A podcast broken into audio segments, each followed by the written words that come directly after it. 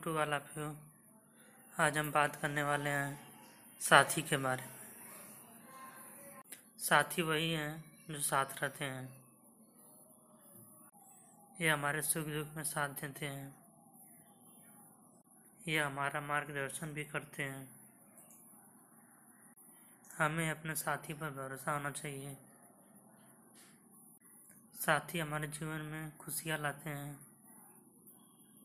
साथी हमारे जीवन को साकार करते हैं। साथी हैं तो ज़िंदगी हसीन है। हमारे जीवन में साथी का होना बहुत लाभदायक है।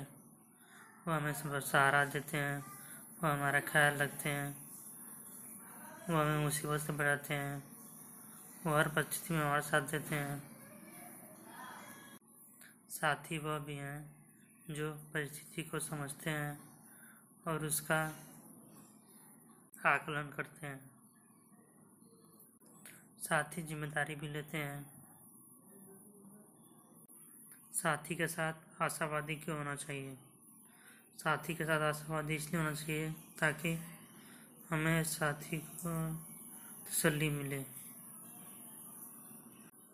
किसी साथी पर विश्वास और आशा करना बहुत ज़रूरी होता है। हम आशा इसकी करते हैं कि हमारा साथी हमारी मदद करेगा, हमारे सुख दुख में साथ देगा।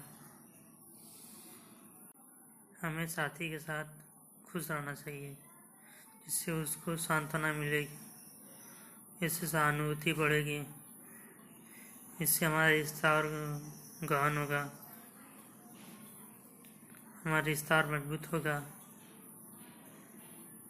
हमारे रिश्ते में कोई जल्दी बाधा नहीं आएगी।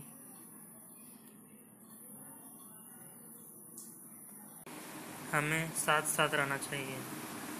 धन्यवाद।